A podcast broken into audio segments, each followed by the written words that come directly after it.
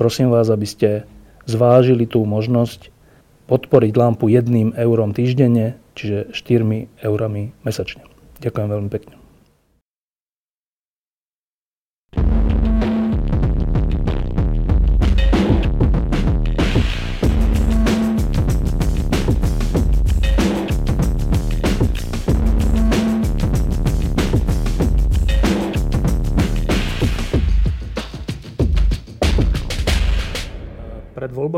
2016 sa stala taká krásna vec na Slovensku, že eh, jeden z problémov, na ktorý tu už 25 rokov zabúdame, sa stal jednou z najdôležitejších volebných tém. Eh, ten problém sa volá školstvo a budúcnosť nielen našich detí, ale vôbec nás všetkých, lebo od školstva sa všetko odvíja.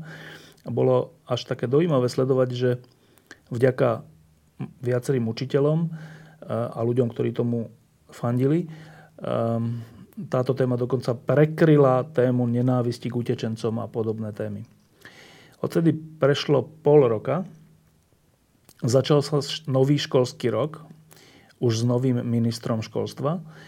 Ehm, a, a teda pre mnohých s prekvapením, pre niektorých nie, sa znova začali štrajky, respektíve znova učitelia, ktorí sú Mm, spojení v jednom združení, vyhlásili, že nejak inak než cez pokračovanie štrajku sa zmena v školstve nedá urobiť. Alebo aspoň, aspoň jej časť. Tak e, mám tu dvoch ľudí, ktorí sú súčasťou tohto štrajku. Vlado Cermoman, ktorý tu už bol aj predtým v tom pred, predvolebnom štúdiu a predvolebnej lampe. Máme tu ešte novú hostčku, učiteľku, tak iba jednou vetou, že odkiaľ ste prišli a kto ste? Moje meno je Jarmila Javorková a som z Gymnázia Metodova z Bratislavy. Tak, no a teda hneď, vám, hneď vás budem konfrontovať e, s takouto vecou. Keď ste teraz pred dvoma týždňami e, ohlasili pokračovanie štrajku, a ktorý má teda podobu tú, že najprv je to jedna vyučovacia hodina, tento týždeň to boli dve vyučovacie hodiny a takto to bude stúpať, tak e, predseda vlády vyhlásil a povedal, že to je úplne zaujímavé, že prečo ste neštrajkovali počas prázdnin že dva mesiace ste mali prázdniny, vtedy ste neštrajkovali a teraz štrajkujete. No tak e, skúste mu takto na diálku odpovedať. Takže v prvom rade nemáme prázdniny. Aj my si hovoríme, že máme prázdniny, lebo sa to tak zažilo, pretože naša dovolenka je presne nutne daná v čase prázdnin. Takže voláme to prázdnin, ale je to naša naozaj dovolenka za našu statočnú prácu. To znamená, že nie sme nie sme na prázdninách, sme na dovolenke. Čerpáme ju dokonca povinne, pretože v lete musíme si väčšiu časť našej dovolenky vyčerpať. Čiže ja nemôžem ísť kedykoľvek na dovolenku, niekedy čo ja viem, v októbri alebo v decembri na tri týždne. Musím si to vyčerpať v lete. A druhá otázka, keď či máme štrajkovať počas dovolenky, uh, skúste mi povedať význam toho. Aby som sa opýtala si pána Fica, že, že v podstate, keby som štrajkovala, aký význam má štrajkovať v lete, keď cez moje dovolenky, keď nie je škola, a v podstate som na dovolenke. Prečo mám štrajkovať na dovolenke? Štrajk je predsa natlak na zamestnávateľa, v tomto našom prípade vlastne, alebo na ministerstvo školstva, nášho zriadovateľa a chceme naozaj robiť nejaké zmeny a tie zmeny cez prázdniny asi neurobíme. Tá, ten tlak tam chýba. My môžeme zatlačiť len teda v škole na svojom pracovisku. Čo by, čo by predsedovi vlády odpovedal Vlado Cermoman? Ja si myslím, že to určite súvisí aj s tým, že premiér dosť dlho mrčal a potreboval asi nejak dôraznejšie sa ukázať v tej svojej sile. Zrejme to súvisí aj s tým, že e, Erik Tomáš odišiel z ministerstva školstva, vrátil sa k nemu, tak sa mi to nejak logicky prepája. A nemyslím si, že by nevedel proste, že máme dovolenky a všetky tieto veci a že, proste, že to nemá zmysel štrajkovať cez prázdniny. V tom podľa mňa vôbec problém nie je. Tu ide vyslovene účelovo o to, udržať si akúsi istú skupinu alebo vyvíjať taký nejaký svoj spôsob tlaku voči nám a osloviť tú, tú skupinu ľudí, ktorá proste verí takýmto nezmyselným mýtom alebo ich minimálne používa a Celkovo to vnímam, že je to také prebudenie také nepríliš pozitívnej energie v spoločnosti, pretože e, vlastne osočovať niekoho alebo niekoho znevažovať, zhadzovať, brať mu tú úctu, tak To sú všetko také emócie, na ktoré možno veľa ľudí sa nalepí, chytí. Je, je im jednoduchšie na niekoho nadávať, než niekomu žičiť alebo niekomu niečo dopriať, prípadne byť s ním solidárny. Jednoduchšie je asi toto, ale myslíme si, že premiér by, premiér tak vôbec hociaké krajiny, nemusí, nemusí to byť len Slovensko, by mal byť nejaký vzor, nejaká taká osobnosť. Hmm, ako budem učiť teraz vlastne svojich žiakov, že máme takého premiéra a chcel by som o ňom hovoriť ako o nejakom vzore, ale to sa vlastne nedá takýmto spôsobom, pretože on posunul e, tú diskusiu o učiteľov o školstve úplne niekde dole, proste pod úroveň e, nejakej významnej komunikácie alebo vôbec nie, niečo, čo, o čom sa má baviť. O tomto podľa mňa ani nemá zmysel vlastne hovoriť.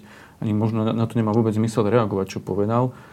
On proste len účelovo oslovil ľudí, ktorí namiesto toho, aby možno sa zamysleli alebo hľadali riešenie, hľadali nejaký zmysel, skôr to len od, odvrknú, zhodia zo stola, znemožnia a odsunú a vlastne je to bezvýchodiskové a je to smutné, pretože není z toho žiadne východisko, nemá to žiadny zmysel, čo povedal a vlastne tým len dal jasne najavo, že vôbec ho nezaujíma školstvo, vôbec ho nezaujíma naša profesia, vôbec ho nezaujíma vlastne vzdelanie, zaujíma ho úplne niečo iné, zaujíma ho asi možno preferencie, alebo zvyhnúť si nejakú popularitu, alebo prilákať nejakých ľudí.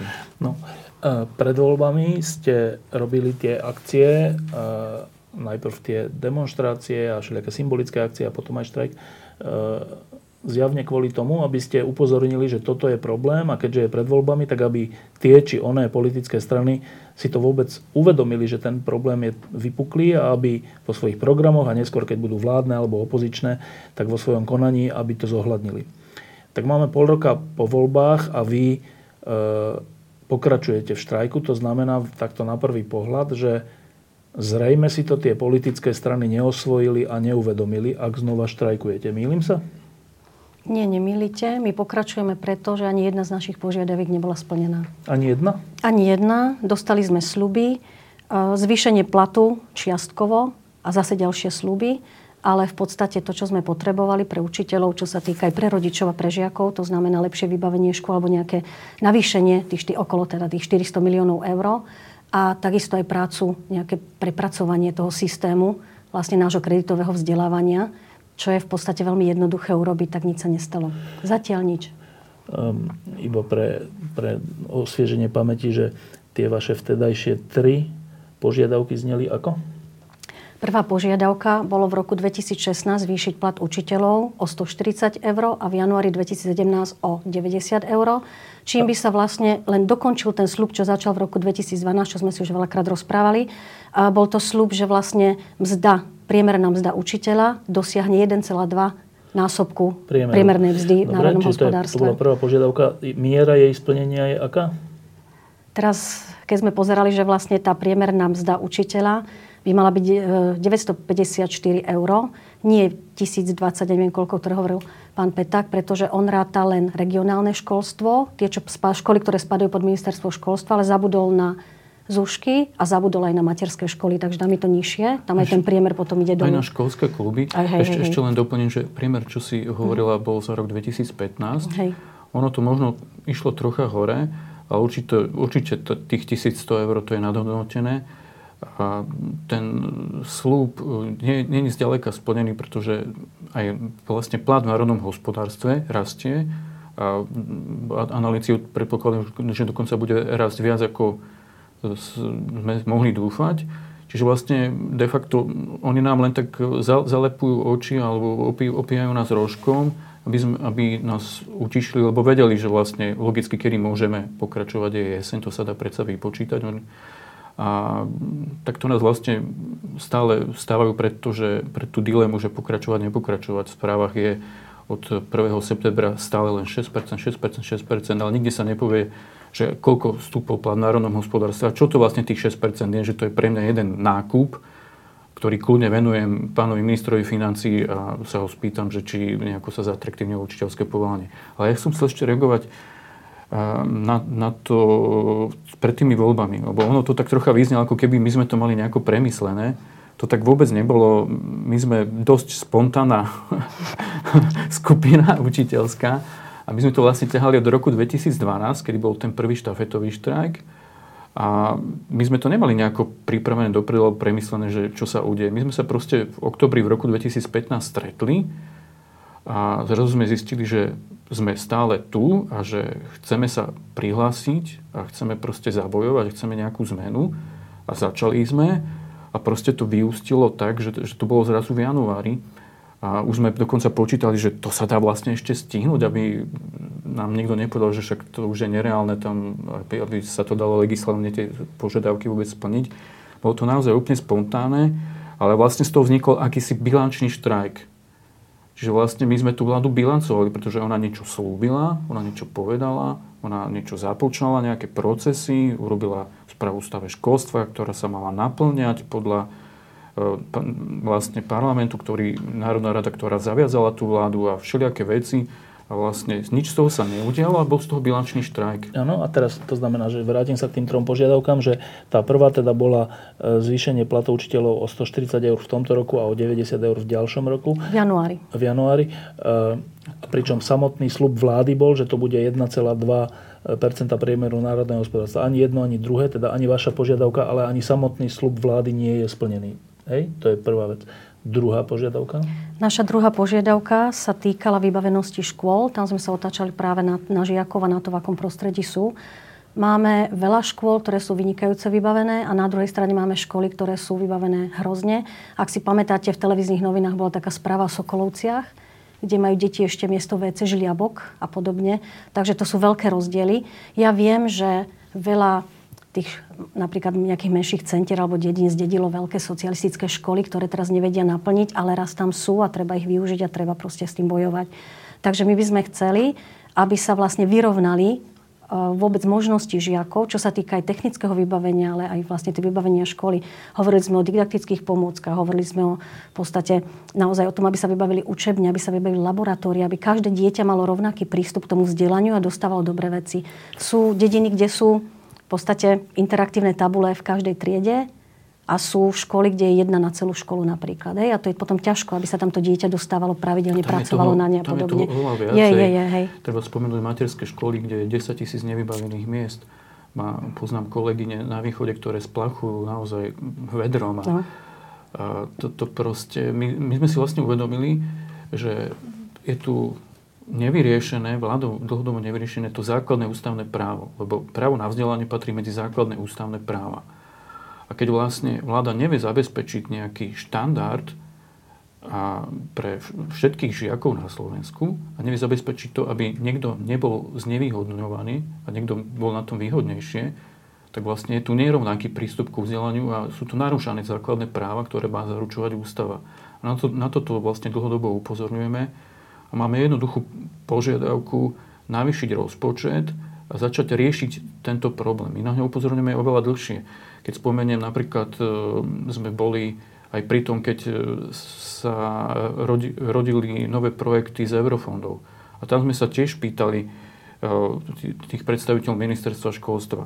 No dobre, vy, vy chcete teraz zabezpečiť nejakú techniku a nejaké pomocky pre 150 škôl na Slovensku. Ale existuje tu program, aby takto boli vybavené všetky školy? Čo, aký to má zmysel, že vybavíme 150 škôl a ďalších 2000 nie? Odpoveď bola, že nemajú taký program. Proste tu neexistuje takéto niečo, taká zameranosť, že vybavme tie školy, modernizujme ich, riešme tú situáciu. Dobre, čiže druhá požiadavka, to znamená, vy ste to vyčíslili na 400 miliónov e, eur ročne, alebo... Uh to navýšenie áno malo by ísť, aby sa to nejak vyrovnalo, ale my sme vtedy rátali práve s tým, že sa vyrátalo, že koľko peňazí išlo na tých 200, 150 až 200 škôl. A tam sme vlastne potom prerátávali, že keby sa tá suma priemerne rozložila na každú školu, tak to vyšlo koľko tých 400 miliónov. Koľko sa navýšilo? Uh, nevieme o tom, že by sa navýšila zatiaľ. Zatiaľ vieme napríklad, viete, že sa uvoľnilo, tuším, 10 miliónov na telocvične. Ale to čo vieme tak spoločne. Nepostačuje, to vôbec Hej, to nepostačuje. Nie. To sú zase také len bodky. To sú také kvapky. Hej. V podstate zatiaľ není známy nejako presne, aký bude rozpočet na rok 2017. A to, čo tam je zatiaľ slúbené navyše, nie je vôbec isté a je to určite málo oproti tomu, čo my žiadame. A nežiadame to vlastne len my, ale vlastne všetky školské organizácie, ktoré podpísali takú deklaráciu kde je vlastne veľmi podobná požiadavka, aby sa každý rok navyšoval rozpočet o 0,5 HDP, čo je zhruba tých 400 mhm. Dobre, čiže to tiež nie je splnené. Asi teraz, keby tu sedel niekto z vlády, tak by povedal, že no ale my na to nemáme v rozpočte peniaze, treba to postupne a pomaly, buďte trpezliví. Čo na to odpovedáte? No, asi by sme odpovedali, že ak sme dobre sledovali všetko, čo sa deje okolo, tak sme si uvedomili, a je to vlastne na verejnosti, že naša vláda vyzbierala viacej o 1,340 miliónov viacej na daniach odvodoch. To znamená, že 1 miliarda, pardon, 1 miliarda, čo ani nerozmýšľa v tých no. sumách. Miliarda 380, 40 no, miliónov. to, to znamená, presne, no. tak nie je to ale tak približne, to znamená, že sú to peniaze extra, ako hovorí angličan, že extra money. A to sú peniaze, ktorými sa nerátalo a ktoré sa teraz môžu použiť. Keby sa tých 400 miliónov zobralo, a dalo na, túto, na to školstvo, keď tvrdíme, že školstvo je priorita, bolo by to veľmi fajn. Dobre. Dalo by sa to vyriešiť. Tretia požiadavka bolo, súvisela s, teda, s kontinuálnym mhm. vzdelávaním uh-huh. učiteľov. Teda úplne zjednodušene, že ako znela a ako je naplnená. Znela tak, že Eh, sú kompetencie, ktoré keď sa naučíte, tak vám zostanú. Hej? Aj keď si robíte vodičský preukaz, tak vám ostane hej, tá kompetencia jazdiť. Takže pri, sme chceli zrušiť tú platnosť 7-ročnú a takisto sme rozmýšľali o tom, že veľakrát sú tie školenia nie určené dobre pre nás. To znamená, že e, potom druhá strana sa rozčuluje, že vlastne urobili taký kreditový systém a vlastne učiteľia naháňajú peniaze ja by som bola za to, aby sa našla nejaký taký stredný prúd, že učiteľia by teda naháňali peniaze a chodili by na tie školenia, ale tie školenia by boli také dobré, že by im niečo dali. A toto je veľmi dôležité. Miera splnenia? No, minimálna. Až žiadna. V podstate no. tu sa ten proces úplne nejako zamrzol, zastavil. Keď si spomenieme, tak práve pred tými voľbami, mimochodom, minister ešte bývalý zriadil dokonca také komisie, ktoré to mali riešiť a si pamätám, ako sme boli na, to, na takom jednom poslednom rokovaní ešte pred tým štrajkom, je nám práve toto slúbovali, však my sme urobili tie komisie a zapojte sa do toho a ideme to riešiť. Tie komisie sa stretli dvakrát a vlastne z toho nie je žiadny mhm. výstup, nič sa vtedy neudialo. Ešte by som možno doplnil, že z takého nadhľadu, e, ako to vidím ja, Totiž to do toho kontinuálneho vzdelávania začala ísť veľa peňazí. Keďže učiteľia to našli ako jediný spôsob, ako si prilepšiť pri tom plate, už tam išlo veľa peňazí. A proste to niekto z hora strihol a začali tam prichádzať obmedzenia. A zrazu kolegy, ktoré si robili doplnkové štúdium na vysokej škole a rátali s tým, že za to dostanú kredity, už za to kredity nemajú. Tiež sa vymyslela táto 7-ročná platnosť, ktorá mimochodom práve tento rok je prvý, kedy kolegovia, ktorí pred 7 rokmi získali 6% alebo 12% platu kvôli kreditom, zrazu sa dostanú na nulu, k tomu tie kompetencie nestratia. Čiže je to vlastne kopec nezmyselných polien pod nohy učiteľom a vôbec tu není žiadna vola to nebať. No.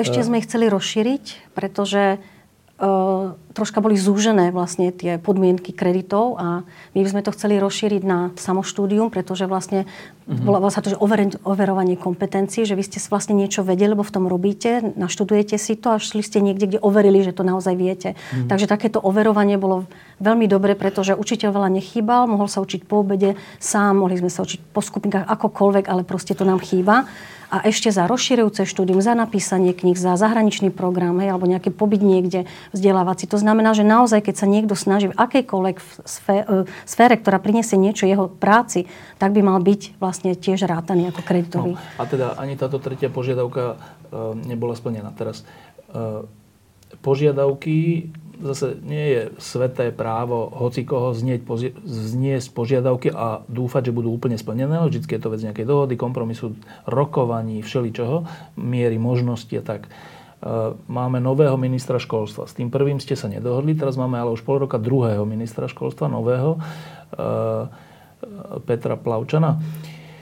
Ehm, keď nastúpil, tak povedal, a teda šíril takú, takú atmosféru, že však vlastne dohodnúť sa treba a že to školstvo je dôležité, že on to presadí ten, na tej vláde, aby bolo dôležité, aby tak bolo aj vnímané, čo sa nakoniec má mať vyjadrenie aj v peniazoch v rozpočte.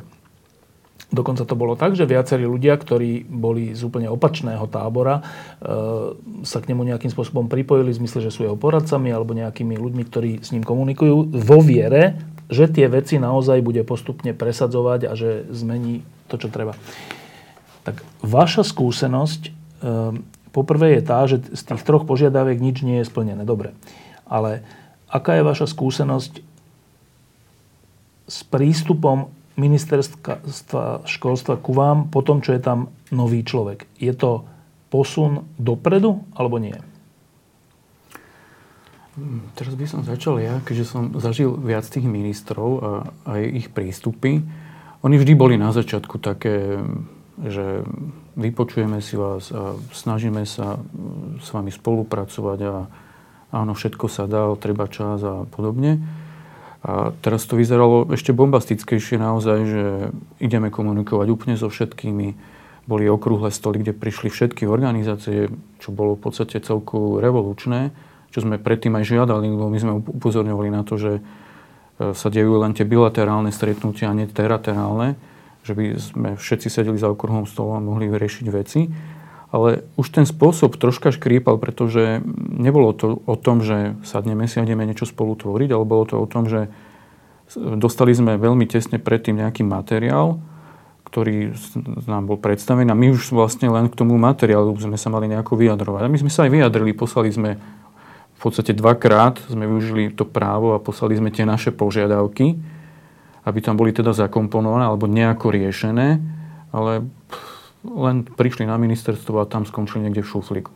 Takže vlastne začalo to bombasticky, začalo to veľkolepo, ale zrazu to zhaslo. Bol tým druhým okrúhlým stolom, kde sme sa všetci zišli, všetky tie organizácie a diskutovali a bola to miestami veľmi hustá diskusia aj atmosféra. Dvakrát tam bola prerušená diskusia, raz práve pri hodnotení učiteľov a druhýkrát pri celom systéme financovania, ktorý je podľa mňa úplne chorý na Slovensku financovania škôl. A tam to skončilo. Potom sme vysielali nejaké signály, aj na tých stretnutiach, keď sme boli aj osobných, sme o niečo žiadali, ale odtedy je proste ticho, len dostávame nejaké kulárne informácie, že nejakí poradcovia niečo chystajú a niečo sa raz dozvieme, ale proste tá komunikácia zamrzla. Čiže z vášho hľadiska nový minister, starý minister, z hľadiska vašich predstav sa nič nezmenilo? Z môjho pohľadu sa zmenilo to, že ako keby to nalákanie do toho, tej spolupráce bolo také nové a intenzívnejšie, ale to zamrznutie bolo oveľa potom, takéto chladné zamrznutie oveľa tiež silnejšie v tom zmysle, že teraz sa nedie ani to, že by nejako reagovali na ten štrajk alebo reagovali na tie naše aktivity.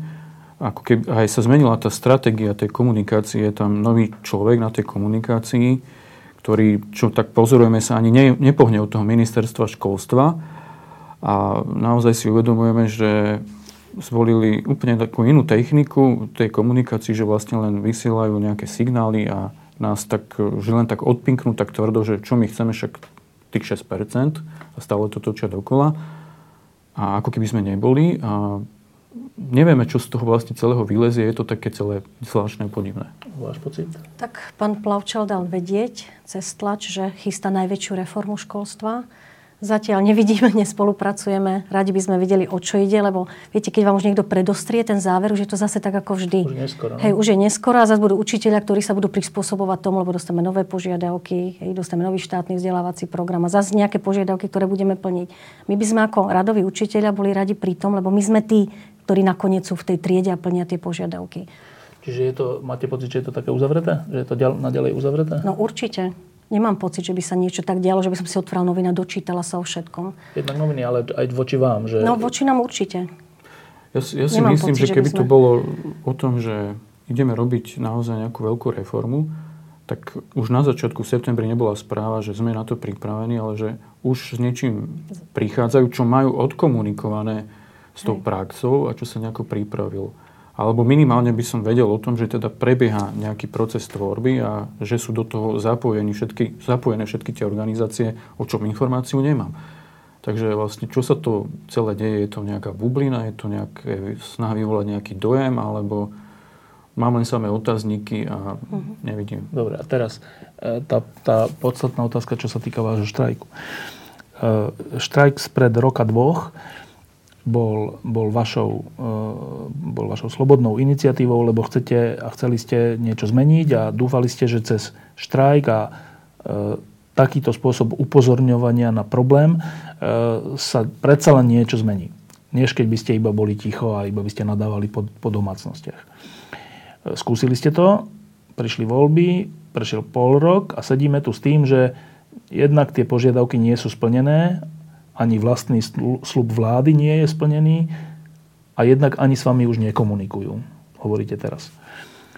Tak to je troška taká beznadená situácia v tom, že dobre, tak idete robiť znova štrajk, najprv hodinu, dve hodiny, tri hodiny, ale keď, ani, keď ten prvý nebol úspešný v zmysle požiadaviek, on bol úspešný v zmysle mobilizácie ľudí a rodičov a všetci si uvedomili, že je to vlastne problém, ale tie požiadavky sú nesplnené. Alebo aspoň čas z nich, alebo aspoň vaše predstavy, alebo niečo. Tak uh, prečo vlastne robíte druhý štrajk? Teda je, je podľa mňa súkromne správne, že ho robíte, ale že máte vy vôbec ešte očakávanie, že tie požiadavky sa splnia, alebo už to robíte len preto, aby rodičia vedeli, že je to zlé? Nemáme. Samozrejme, stále veríme a dúfame. Ináč by sme to nerobili. Viete, keď človek teraz v polovičke niečo skúsite a teraz sa mám vzdať, ja sa nevzdávam. My chceme ísť ďalej práve preto, že si hovoríme, že sme v polceste a keď niečo teraz skončíme, tak už nikdy to viac nezačne. Ja mám stále pocit, že keby sme to stratili, stratíme naozaj už tú našu stavovskú čest. Ja si myslím, že teraz ľudia, ktorí nadávajú na učiteľov, čo stále niečo chcú, tak by sa nám potom smiali, že no pozrite, zase skončili bez toho, aby niečo vyhrali a nechali to tak. A môj status učiteľa je, že ja som ten človek, ktorý má byť hrdý na svoju prácu, hrdý na to, čo robí a nevzdám sa, pretože učiteľ má byť ten, ktorý vedie.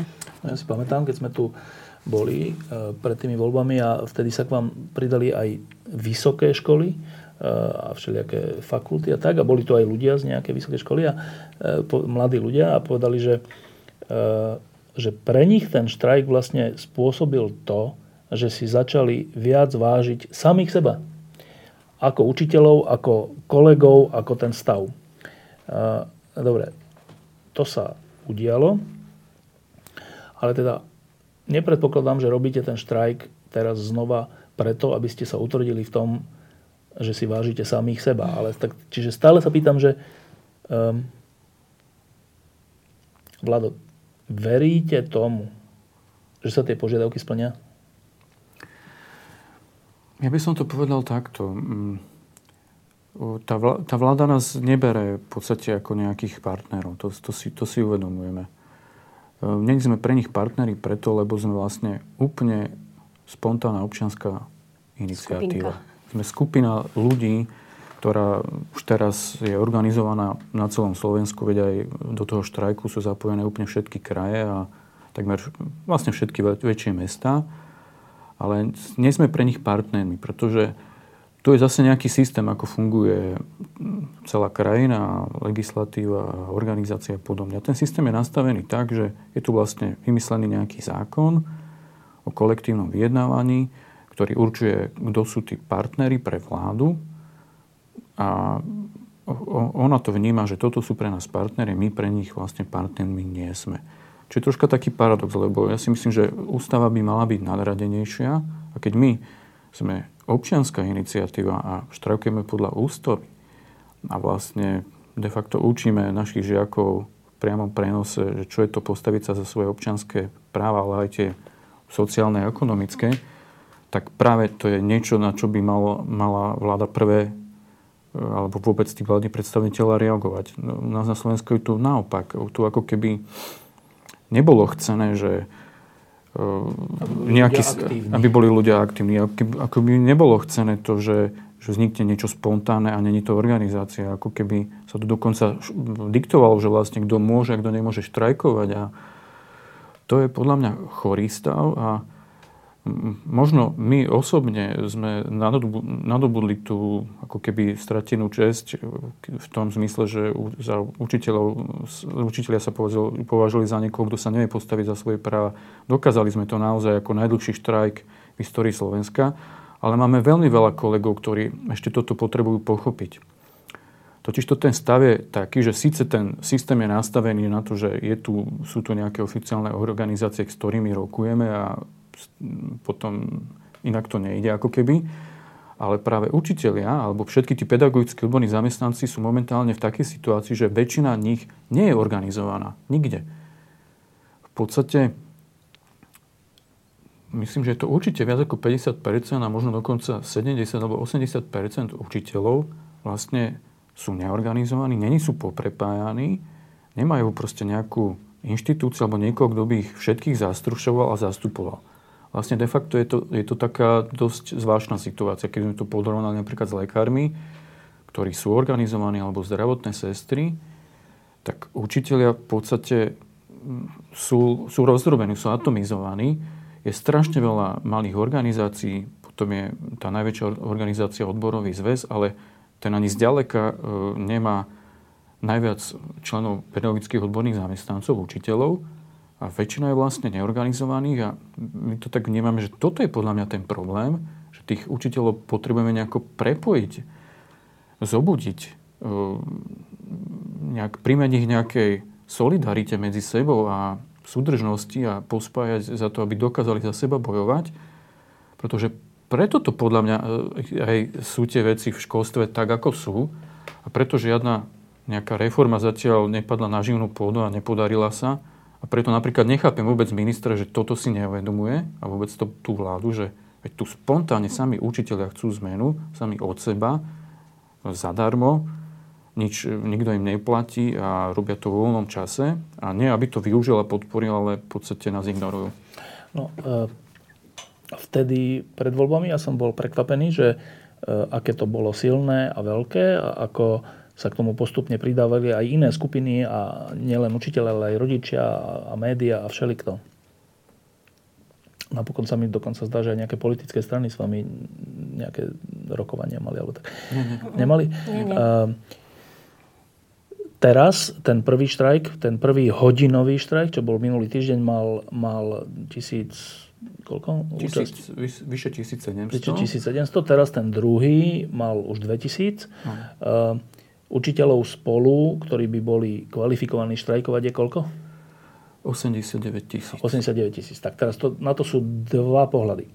Jeden pohľad je, že čo je to 2089 tisíc, tak to je málo. Vlastne má vláda pravdu, čo sa bude s vami baviť, je vás veľká, veľká menšina. Druhý pohľad je, že v situácii, v ktorej sme, kde sú tu ľudia úplne rezignovaní a majú pocit, že nič sa nedá zmeniť a na čo vlastne budeš na seba upozorňovať a na čo vlastne budeš ohrozovať možno až svoju kariéru a svoj malý plat a hocičo, tak v tejto situácii, keď sa nájde 1700, potom 2000 a potom možno 3000 ľudí, ktorí verejne podporia nejakú iniciatívu svoju vlastnú, tak je to veľa v našej situácii. Um, keď sa vy pozeráte na to číslo, zdá sa vám malé alebo veľké? Ja keď sa na to číslo pozriem, tak si uvedomím jednu vec, že vtedy v tom šestižňovom štrajku tomu niečo predchádzalo. Predchádzala tomu naozaj síce spontánna, ale dlhšia príprava, veľa akcií a kratovalo to. A teraz sa nachádzame v období, že sme po dovolenkách, kedy naozaj všetci sme úplne vypli, všetko sa znova začína, zapína, učiteľia sa dostávajú do toho procesu, majú veľa vecí, čo musia riešiť k príprave školského roka. A je tu nová myšlienka, je tu nový spôsob štrajku, je to stupňovaný štrajk, ktorý je úplne iná forma ako predtým, ktorú tiež mentálne potrebujeme spracovať a vysvetliť a pochopiť všetko sa začína a proste my sme vlastne na začiatku, ako keby my sme, my sa nachádzame teraz momentálne, ako keby sme boli niekde ešte v tých prípravných akciách v roku 2015, keď bola učiteľská kvapka krvi a babysitting day. Takže z tohto pohľadu si myslím, že je to úspešné a rozdiel je, veľký rozdiel je v tom, že naozaj je to už celoslovenská sieť učiteľských iniciatív, že komunikujeme celé Slovensko medzi sebou a že od začiatku je tam oveľa väčšia miera zapojenosti, osobnej angažovanosti jednotlivcov z rôznych regiónov a z rôznych škôl a oveľa viac škôl hneď na začiatku. Takže toto je nové, toto je iné, ale na druhej strane mm, je to rozbeh a začíname a na to, aby to aj narastlo a aby sa to pohlo ďalej, tam bude chcieť ešte veľa práce určite a možno aj troška záleží na tom, ako sa vlastne bude vyvíjať aj tá komunikácia medzi vládou a nami, ako sa bude vyvíjať kolektívne vyjednávanie, ktoré práve má začať budúci pondelok. A teda pred tými voľbami tá účasť bola aká? Pred tými voľbami tá účasť bola taká najvyššia za jeden deň bola, myslím, okolo 11 tisíc, vyše 11 tisíc. Celková účasť bola okolo 15 tisíc tých učiteľov, pretože oni sa striedali. Dokonca sa to nedá ani úplne presne zistiť z toho dôvodu, že na niektorých školách prebiehal tzv. štafetový štrajk, že sa vlastne tí učiteľia striedali. Z tej registrácia sa tým pádom nedá úplne všetko vypočítať. Čiže je to, sú to približné čísla, ale reálne sú tie registrácie, ale nevieme reálne vyzistiť, že koľko sa prestriedali. Dobre, čiže bolo to 10-15 tisíc, čo už je dosť z tých 80 tisíc. Uh, teraz je to 1700, teraz 2000, troška to rastie, tak uvidíme. Uvidíme vlastne, že či to by mohol byť aj taký indikátor toho, že či vás E, to vaše pôvodné nadšenie a nejaký, nejakú hrdosť a tak, e, či sa podarilo vláde, parlamentu, hocikomu e, troška rozglejiť. Uvidíme.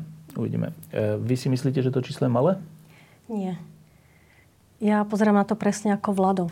Máme možno menší počet, ale väčší počet škôl. A keď ten učiteľ sa zobudil na škole, možno jediný, tak to je strašne silná osobnosť, ktorá prichádza a my veríme, že postupne pritiahne a presvedčia aj tých ostatných. Je ľahké pre nás teda štrajkovať, keď štrajkujeme skoro všetci. A ja si strašne vážim tých, ktorí štrajkujú, ako solitér ich voláme, na škole jeden, dvaja. To je to chce takú osobnú odvahu. A toto sú práve tí ľudia, ktorí možno postupne sa stanú teda našimi členmi a postupne vlastne urobia okolo seba zase takú dobrú prácu. Um, keď, keď uh ste tie, tie isté požiadavky, za ktoré ste teraz ste mali už pred e, rokom a pred tými voľbami a nepodarilo sa to, e, tak sú dva, dva, dve možnosti. Jedna je, že sa to podarí, že toto je iba také prechodné štádium v zmysle, že s vami nekomunikujú a že tí ľudia, ktorí s nimi spolupracujú aj z tej inej názorovej strany, nakoniec tam tie zmeny presadia. To je jedna možnosť a vtedy vlastne budete úspešní. Druhá možnosť je, že to bude takto až do ďalších volieb znova. Um, to je troška taká ošemetná situácia pre vás v tom, že e, keď sa nič nebude meniť, tak dá sa predpokladať, aspoň, aspoň tak prvoplánovo, že vás to prestane baviť. Že budete, tak nebudem tu 15 rokov štrajkovať, stále znova vymýšľať nejaké formy a stále nie podľa mňa by v tom prípade hrozilo, že vás to prestane baviť a že ďalšia nádejná iniciatíva a nádejná ani nie tak z hľadiska toho štrajku, ale z hľadiska nejakého seba uvedomenia a nejakého uvedomenia si toho, čo je pre Slovensko dôležité, bude nejakým spôsobom potlačená. Prestriedame Hrozí sa. vám to? Prestriedame sa. Už keď pozrieme na náš začiatok a pozrieme sa teraz, tak je sme, máme zmeny. Napríklad niekto odbudol tým, že aj povedal, že už nevládze, že už sa musí strať o iné veci, lebo sme zistili, čo, čo vládovie povedať, teda, že angažovanosť stojí čas. A keď naozaj má niekto rodinu a je čo, matka sama, je ťažko hej, byť naozaj niekde celé dni a venovať sa tejto práci. Takže... Veľa, veľa no, kolegov odišlo zo školstva. Ale, a ešte aj to, a práve, že museli odísť. A veľmi veľa kolegov zase prišlo k nám. Mm-hmm. To znamená, že už aj keby nám sa niečo stalo a vyhoríme tak, že už nebudeme vládať, tak verím tomu, že oni vlastne budú pokračovať. My sme nie zavretá skupina, my sme úplne otvorení. Kto chce prísť na naše stretnutie, proste príde. Čiže táto nová mentalita medzi učiteľmi, teda mentalita seba úcty a mentalita toho, že toto je dôležitá vec, za ktorú sme a my za ňu budeme a nebudeme brať ohľad na to, či ma to ohrozuje, či bude mať o, to, o toľko alebo o toľko menej eur kvôli štrajku. Vy tvrdíte, že túto mentalitu sa už podarilo uh, ustanoviť? Ehm, určite je tu niečo v nové, nové v tom, že, že to tu je, že, že to je už dlho, že sa to nerozpadlo hneď treba po tom prvom štrajku, že to zostalo, že to žije ďalej a že nás, to naozaj baví. My sme v podstate radi spolu, my sa cítime dobre. Ehm, je, je tam aj taký ten ľudský rozmer, že naozaj sme priatelia, sme, máme z toho radosť a je to podľa mňa niečo úžasné proste poznať tých ľudí z celého Slovenska a pozbudzovať sa. Toto sú také tie pridané hodnoty toho nášho tej našej učiteľskej iniciatívy. A určite nebudeme štrajkovať 15 rokov, to by asi nemalo zmysel a aj stále vymýšľať nejaké formy. Ale zase si nemyslím, že, že nikdy sa nedozvieme, že aký bude teda ten osud toho. Ja si myslím, že dokonca už budúci týždeň, keď pondelok bude to prvé kolo kolektívneho vyjednávania a minister financí a vláda tam vlastne musí prísť nejakou ponukou, tak už dosť veľa vecí sa vyjasní, čo sa týka našich požiadaviek a budeme môcť na to reagovať a preto si myslím, že má zmysel to, čo sme vlastne celé naštartovali, lebo loď sa pohla a teraz môžeme operatívne reagovať podľa toho, či to bude pozitívne alebo negatívne. Tak e, ešte dve otázky. Jedna. E, je teda tak, ako ste to ohlasili, je to tak, že ten počet hodín štrajku bude stúpať. Až do kedy? Až do akého počtu? My sme naplánovali vlastne prvé 4 týždne. E, tentokrát sme sa naozaj dobre pripravili. Vytvorili sme celý manuál, kde je celá tá filozofia vysvetlená, čo je naozaj čítanie na večer, že to sa nedá prečítať za, za chvíľku. Pripravili sme pravdu, že aj skrátený manuál v jednoduchej infografike, ktorý, ktorú pochopí každý. Ale pripravili sme naozaj tie dni štrajku aj celý ten priebeh. Ten priebeh je vlastne naplánovaný tak, že toho 13. sa štrajkovala jedna vyučovacia hodina, čiže učiteľ len na jednu hodinu prerušili prácu dnes e, sa štrajkovalo dve hodiny, na dve hodiny sme prerušili prácu. Budúci týždeň štvrtok budeme štrajkovať 3 dní. Vždy je to iný deň v týždni, to je dôležité si uvedomiť, že striedame útorok 1 hodina, stredu 2 hodiny, štvrtok 3 hodiny a potom ďalší týždeň budeme v piatok štrajkovať 4 hodiny, čiže prerušíme prácu na 4 hodiny. Prečo takáto forma? My sme si uvedomili totiž to, že nie, nie všetci naši kolegovia si jednak môžu dovoliť štrajkovať. Že mnohí, mnohí naozaj akože odskočili po pár dňoch alebo týždňoch, lebo už na to finančne nemali. Když to táto forma naozaj našich kolegov nezaťaží až tak veľmi. Je to záťaž, ale nie je to záťaž, ktorá by narušila až tak náš rozpočet, pretože napríklad v tom septembri prídeme zhruba o toľko, čo sme si vyštrajkovali e, v januári. To navýšenie 6% sa približne rovná tomu, o čo teraz prídeme, čiže náš, môj rozpočet to nejako príliš nenaruší. A v tom oktobri sú teda zatiaľ plánované len 4 hodiny, čo nie je až také veľká suma. Čiže není to finančná záťaž na jednej strane. Na druhej strane stále držíme tlak, každý týždeň sa to vrácia, každý týždeň musí na to tá vláda nejakým spôsobom reagovať, každý týždeň je to, sa to ozýva vo verejnosti a je pripomínaná tá téma a navyše my sa snažíme vždy to nejako tvorivo meniť, vždy priniesť nejakú novú tému. Prvý týždeň sme napríklad reagovali na to, či je racionalizácia mýtus, alebo či naozaj môže racionalizácia školskej siete niečo priniesť.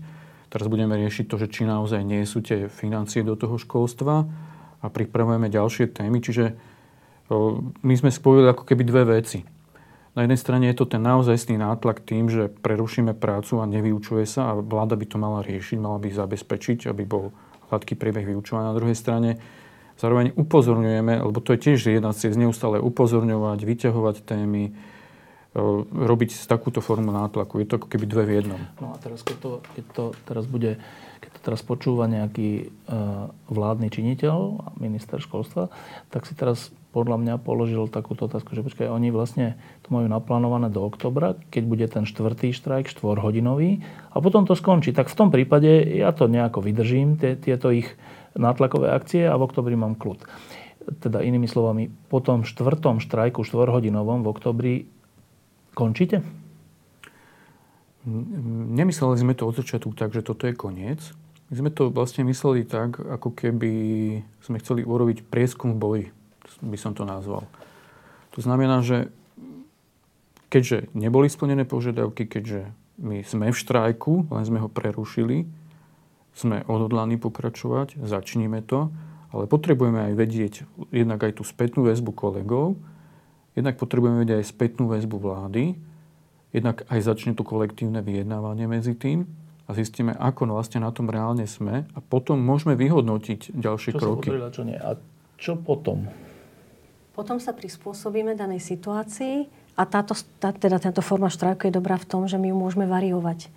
Takže rozhodneme sa podľa situácie, ktorá bude. Podľa toho, čo dosiahnete, Podľa toho, čo bude, hej. Uh-huh. Ako to bude. No, Dá sa to rôzne variovať. No. A teraz úplne na záver, že v skutočnosti toto sú, o čom sa rozprávame aj pred voľbami, čo sme sa rozprávali, sú také e, akože technické spôsoby, ako vyvinúť nejaký tlak, ako, ako skúsiť presvedčiť vládu, verejnosť, kolegov, že to je dôležité a ako príjmeť Slovensko k tomu, aby si vážilo vlastné vzdelanie. A, a vy na to vymýšľate všelijaké spôsoby, formy, zaujímavé na ulici alebo všelikde. Boli diskusie s občanmi, ja som bol v jednej Vartfore na takej diskusii vašej s ľuďmi a tak. A teraz, ale v skutočnosti, keď ja to počúvam aj vtedy, aj teraz, tak vlastne troška ma vždycky, som vždycky zhrozený z takejto veci, že rozumná krajina, rozumná spoločnosť, rozumní ľudia, keď dospejú k záveru, že niečo v tej spoločnosti nefunguje, tak spoja sily a snažia sa to opraviť. A tu je to tak, že vy vo svojom voľnom čase na úkor svojich platov Eh, organizujete akcie na to, aby sme si my všetci uvedomili to, čo je evidentné, že vzdelanie je kľúčová vec pre budúcnosť, pre našu existenciu, pre normálny život na Slovensku. Že to je troška zvrátená vec, že zo pár učiteľov, tisíce a 10 tisíc učiteľov, eh, presvieča 5 miliónov ľudí a ich reprezentantov, že počúvajte, školstvo je dôležité a reakciou na to je ticho, alebo chlácholenie, alebo že no však raz to urobíme a to je všetko. Priorita je úplne inde, priorita je v eurofondoch a v stavbe diálnic kvôli tomu, že tam je veľa peňazí a všeličoho. Že či si vy uvedomujete toto garde, v ktorom, do ktorého ste sa dostali? Preto, ja by som zareagoval hneď, preto si myslím, že to číslo vlastne je vôbec nie malé, ale veľké. Toľko, koľko sa nás zapojilo. A myslím si, že ak by sme si to takto, ako ste to opísali, všetci uvedomili, tak všetci by mali byť tým dotknutí a nejakým spôsobom pohnutí, že tu niekto proste úplne obetuje, obetováva niečo, aby sme si to všetci uvedomili a my to všetci, ako, takto si zakrývame oči. Ja si myslím, že by to už mohlo tými ľuďmi nejako všetkými pohnúť a dúfam, že to aj s nimi nejako pohne a že sa k, k nám pridajú aj, ja neviem, študenti, rodičia, a začnú si uvedomovať, že my tu nekričíme len preto, lebo nemáme čo robiť, alebo sú není prázdniny, ale že, že nám na niečom záleží, lebo mne záleží na tom, aby nielenže moje céry, ale aj e, deti mojich dcer žili v krajine, kde proste to, to vzdelanie bude vážené a kde to bude nejako prosperovať, a kde, kde to bude mať celé nejako zmysel. A ďalšia vec je tá solidarita, o ktorej my stále hovoríme, to je to, čo Slovensko potrebuje podľa mňa ako sol. A je podľa mňa úžasné, že, že práve skupina, ktorá vychováva ľudí, prišla so solidaritou. Na toto som naozaj veľmi šťastný a hrdý, že toto je, že my sme tú solidaritu našli medzi sebou a že ju šírime a že dávame príklad mojim, s našim žiakom. Hej. Vlastne prvýkrát mám pocit, že sme sa spojili všetci. To znamená materské školy, základné školy, stredné školy, odborné školy všetkých typov, všetci pedagogickí a všetci Vysoké odborní školy. zamestnanci, vysokoškoly, pridali sa k nám študenti, pridali sa k nám rodičia. No a my sme z toho proste šťastní, nám sa to veľmi páči a je to práve z toho dôvodu, že vždy sme boli nejak separovaní. Sredné školy, základné školy. My keď sme začali, ja som bola služba na telefóne, volali veľakrát materské školy a uisťovali sa, či určite my bojujeme aj za nich a či určite my chceme aj to zvýšenie pre nich. A takisto aj vychovávateľky sme presviečali, že áno, samozrejme, veď vy ste predsa tiež pedagógovia. Stále presviečame. No, a stále presviečame, hej. Stále nechcú veriť, že niečo takéto niekto robí a v podstate sú veľmi šťastní, pretože... Tiež nechcú veriť, že my tu v Bratislave treba chceme bojovať za nich na východe. Hej. A chceme, od začiatku sme to tak mysleli. Aj keby sa Plošne. nepridali dokonca. Uh-huh. Hej, my sme povedali, lebo mne, kolega, a čo tí, čo dostali? Hovorí, a neštrajkujem. Tak rada som to pre nich urobila. No, Radi sme to urobili pre všetkých. Ale ten, tento ostrie tej situácie je v tom, že e, vy sa môžete navzájom povzbudiť a môžete mať aj pocit solidarity a všetkého. Ale trochu mám pocit, že to hlavné v tej krajine, o čo sa tu jedná, čo je priorita politikov a politických stran a vlastne aj voličov, je niečo iné ako, ako dobré školstvo. a že, a že voči tomu, vidiac toto je, že malý ostrov, kde sa dobré veci dejú a začínajú diať a, a učia sa nové veci, ako konať. A potom je tu, že tá pevnina, ktorá si ide svojim životom. Ide, budeme sa snažiť osídliť. Musíme sa snažiť, nič sa nedá robiť. Viete, keď tu dlhé roky, keď si pozrieme niekto povedal, že som učiteľ, sa hambil povedať, že je učiteľ. Tak dlho sa tu degradovalo to učiteľské povolanie. A to musíte uznať, či to boli vychovávateľky, sa povedala vychovávateľka. Rodičia povedia svojim deťom, že nechod na pedagogickú, snad nebudeš učiteľom. A toto degradovanie je tak dlhoročné, že nemôžeme chcieť, aby sme to za rok napravili. To sa nevráti tak rýchlo. Dlho sa to kazilo, dlho sa to bude vrácať naspäť, ale keď sa nevzdáme, tak raz sa to už musí podariť. To je dlhodobý proces. Musí, Vlado? Ja si myslím, že ja proste nemôžem inak konať ako tak, ako v tom, v čom som presvedčený. Pre mňa je to proste otázka môjho životného presvedčenia. E, konal by som tak aj tak, aj, aj keby sme boli, keby nás bolo 500, alebo keby úplne na nás všetci kašľali, pretože podľa mňa toto práve je zmyslom toho, ako nejako veci pohnúť v tej krajine.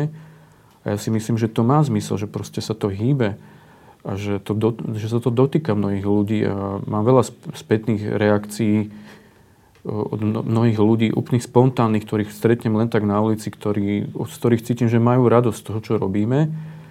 A ak je teraz možnosť využiť tento priestor, tu niečo povedať, tak ja ich vysívam, že tak, ale nielen, že nám fandíte a nielen, že proste sa z toho tešíte a nielen, že nám držíte palce, ale pridajte sa k nám. Ako potrebujeme proste, aby celá tá spoločnosť sa zomkla a aby sme všetci cítili solidaritu, aby sme si všetci uvedomili, že čo je nejaká hlavná vec pre našu spoločnosť a to vzdelanie a vzdelávanie ňou pretože bez toho sa nepohne tá krajina nejako dopredu. Keby som bol teraz rodič, aby som počul práve, čo, čo ste povedali obidvaja, a počul by som výzvu, že pridajte sa k nám, tak by vo mne skrsla otázka, ako sa k vám môžem pridať?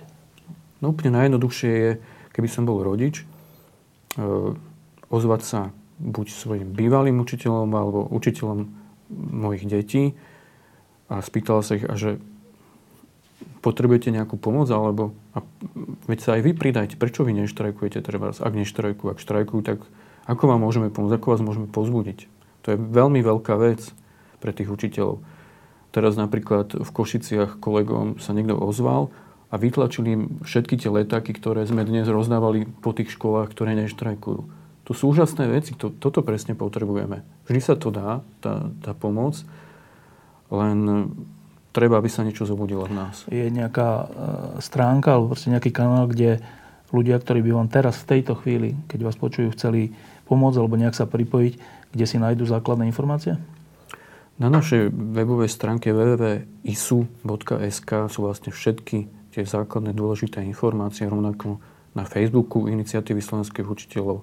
Stále tam nabiehajú nové správy a všetky tie základné veci sa tam dajú nájsť. Dokonca vlastne sme rozbehli aj to, že by sme založili aké, akési občanské združenie, nejaký, nejaký fond podpory, lebo to teraz vlastne celá tá iniciatíva, čo sa, týka, čo sa týka financií, žila len z toho, čo sme sa my ako učiteľia medzi sebou vyzbierali a už eh, aj my naozaj až tak na to nemáme a zároveň sa ozvalo veľa ľudí práve z radou rodičov, eh, ktorí nás podporujú, alebo kolegov, tiež učiteľov, ale treba z vysokých škôl, ktorí by nás chceli podporiť. Ale vlastne nemáme to zatiaľ ošetrené. Chceli by sme urobiť taký transparentný účet, kde by nás mohli ľudia aj podporiť. Zatiaľ sa nám to nepodarilo, sú tam nejaké troška obštrukcie, to Jarka, ty vieš lepšie. To bolo, to bolo z našich, naša chyba. A mali sme na jednej hlavičke, na jednej e, časti napísané aj skratku ISO v druhej nie, takže to bola naša procesná chyba. Takže sme to vrátili, dúfam, že už opravené a že už teda budeme úspešní. Aby sme nezabudli, ešte rodičia majú tiež svoje iniciatívy. Vznikla iniciatíva slovenských rodičov, ktorá je vlastne aj na Facebooku, funguje. Tam sa môže zapájať tí rodičia, ktorí by chceli pracovať s rodičmi, aby to teda robili z druhej strany. A takisto vlastne na Novohradskej vznikla úžasná skupina rodičov, ktorí sa nazvali Zelená stužka. Ak si pamätáte, je to tá skupina, ktorá teda celý čas podporovala štrajk. vytvorili si ten svoj spôsob, že piatok neposielať deti do školy, aby tiež poukázali na to, že ako rodičia nie sú spokojní.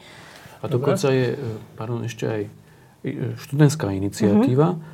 A aj v pondelok, keď sme mali stretnutie, tam prišli študenti a sami prišli za nami, ako nám môžu pomôcť. A vieme, že napríklad chcú posielať listy učiteľom, dokonca vláde a podobne. Čiže tá verejnosť sa môže zapojiť a my budeme len veľmi radi. Čiže ja to ešte zopakujem, ten hlavný kanál je, vy sa voláte Iniciatíva slovenských učiteľov a ten hlavný kanál, ktorý si ľudia môžu nájsť každý na webe, je www.isu, teda Iniciatíva slovenských ISU, .sk, uh-huh. kde sú aj informácie o tom, čo bude nasledovať, ako sa dá pripojiť, ako by mohli pomôcť a tak. Dobre, posledná vec. Um, keď si vás tak predstavím, aj tie počty, aj, aj váhu na to, že na vplyv na rozpočet a na miliardy, ktoré sa v tejto krajine točia, tak trocha mi napadá, že je to, na, že je to teda boj malého Dávida, šikovného a, a tak, s obrom Goliášom, ktorý jednou ranou môže všetko zničiť. Lenže ten malý Dávid to vyhral. Lebo mal tú šikovnosť a mal ten prak. Čo je tá, ten nástroj, ktorým by ste mohli vyhrať? Práve tá túžba zmeniť.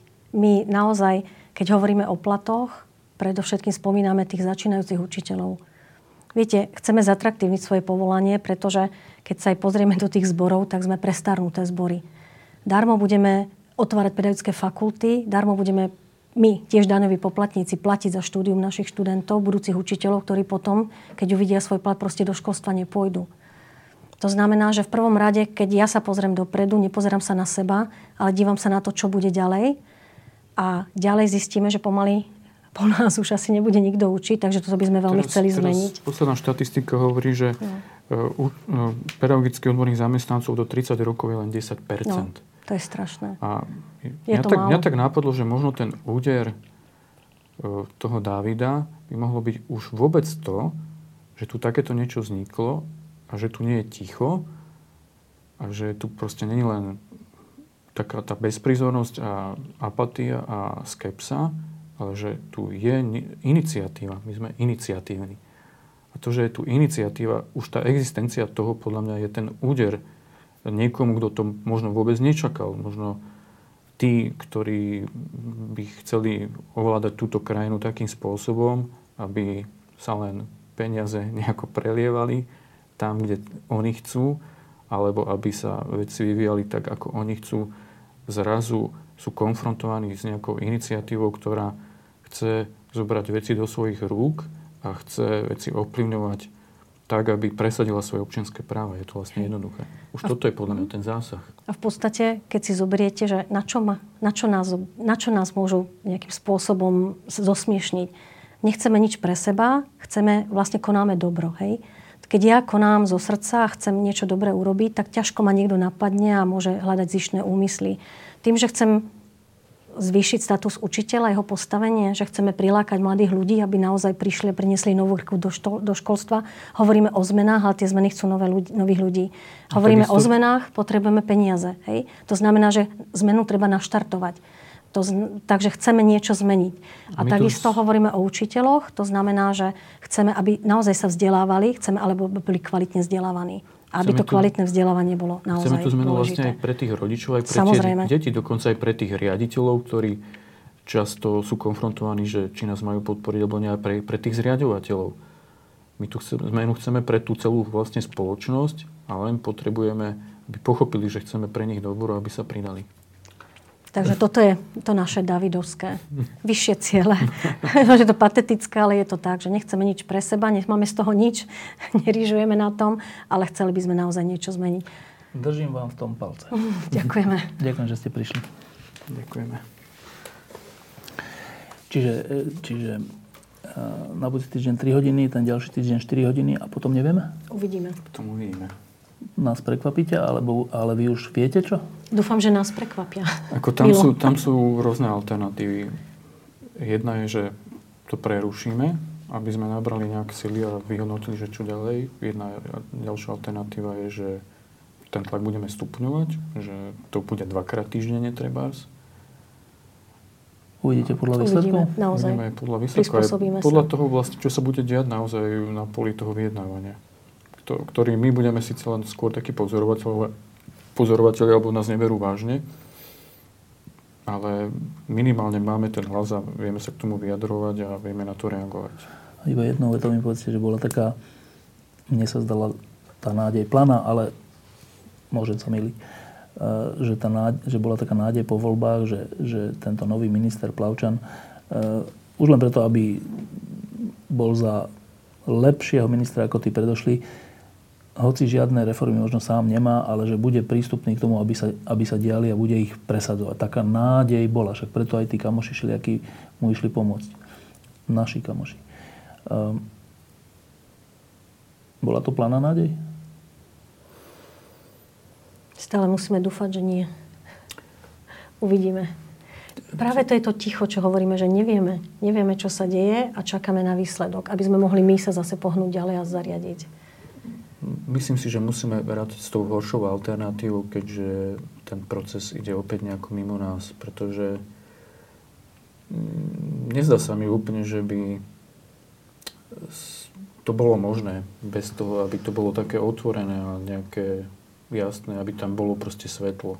Aby sme tam boli my všetci. Viete, robiť najväčšiu, alebo teda avizovať najväčšiu reformu bez, bez nás, ktorý tú reformu budeme vlastne predvádzať pre deťmi, sa asi nedá. Takže ja si myslím, že mali by sme tam byť. No Ak je to tá najväčšia reforma. Ale keďže tam nie ste, tak to skôr vyzerá na tú plánu na čo? Uvidíme. Vyzerá to, ako možno budeme príjemne prekvapení a možno sa stane iba to, že budeme si trhať vlasy, že do čoho nás to zase idú namočiť. No. Viete, ako učiteľov slovo reforma nemáme radi, my sme ich zažili dosť. No. Ani niekedy si hovoríme, že už nepotrebujeme reformu, treba upraviť to, čo je. Stačí nejakým spôsobom opraviť podľa toho, čo učiteľia hovoria, lebo my sme v tej praxi a my to vidíme, či to ide a nejde a čo sa dá a nedá vlastne v reálne urobiť. A keby toto pochopili, stačí naozaj poopravovať veci a už netreba žiadne velikánske reformy s velikánskym počtom peňazí a možno by bolo všetko v poriadku. Možno, možno dokonca ani netreba nejakú špeciálnu veľkú reformu, ale treba len proste dostať tam ľudí takých, ktorí sú živí, angažovaní, chcú to robiť, milujú tú prácu, sú motivovaní a sú slobodní a od vrchu dole, proste od učiteľa cez riaditeľa až zriadovateľa. Ten, teraz je to veľmi často také, taký život taký gubernia, kde uh, je direktíva, ľudia sa boja, je tam strach a podobne. A mm. toto podľa, podľa mňa v takomto niečo môže pribeh, pribehnúť zase len taká direktívna. A keď si zoberiete, ten strach je najhorší, lebo je strašne neviditeľný, neutrálny. To je to, že ide sa racionalizovať, bude to učiteľov bolieť, a to sú práve také tie nenápadné výhražky, hovorím, že tá šírenie poplašnej správy. A smutné je to, že ten strach paralizuje. Paralizuje malé školy, ktoré sa o seba boja, lebo každý vie asi koho. Paralizuje učiteľov v hladových dolinách, paralizuje v podstate každého. A to je strach, ktorý potom tým učiteľom nedovolí vystúpiť. A my zase hovoríme, že musíte, stojíte pred deťmi. Ako môže takýto utrápený, ustráchaný, udupaný učiteľ sa postaviť pred žiakov, zrazu byť osobnosť a zrazu tým nieč- žiakom niečo predať. Niečo viac ako sa mám hovorá predávať vedomosti. My im predsa dávame mhm. nejakú To je proste taká, pridanú hodnotu. taká deka, ktorá je na, na niektorých tých častiach, kde sú ľudia takí zaciklení v takom tom procese, že ozvem sa, môžem mhm. prísť o prácu, inú prácu si nenájdem. Ozvem sa, urobím zle riaditeľovi, lebo zriadovateľ mu nedá peniaze. Také, také zaciklené kruhy, z ktorých sa ako keby nedá výjsť my ponúkame takú radikálnejšiu alternatívu, ale nepoznáme lepšiu cestu. Uh-huh. Nie sme proti riaditeľom, nejdeme proti školom, my máme svoje školy radi. My ideme proti tomu, ako je nastavené školstvo. Prosím vás, aby ste zvážili tú možnosť podporiť lampu jedným eurom týždenne, čiže 4 eurami mesačne. Ďakujem veľmi pekne.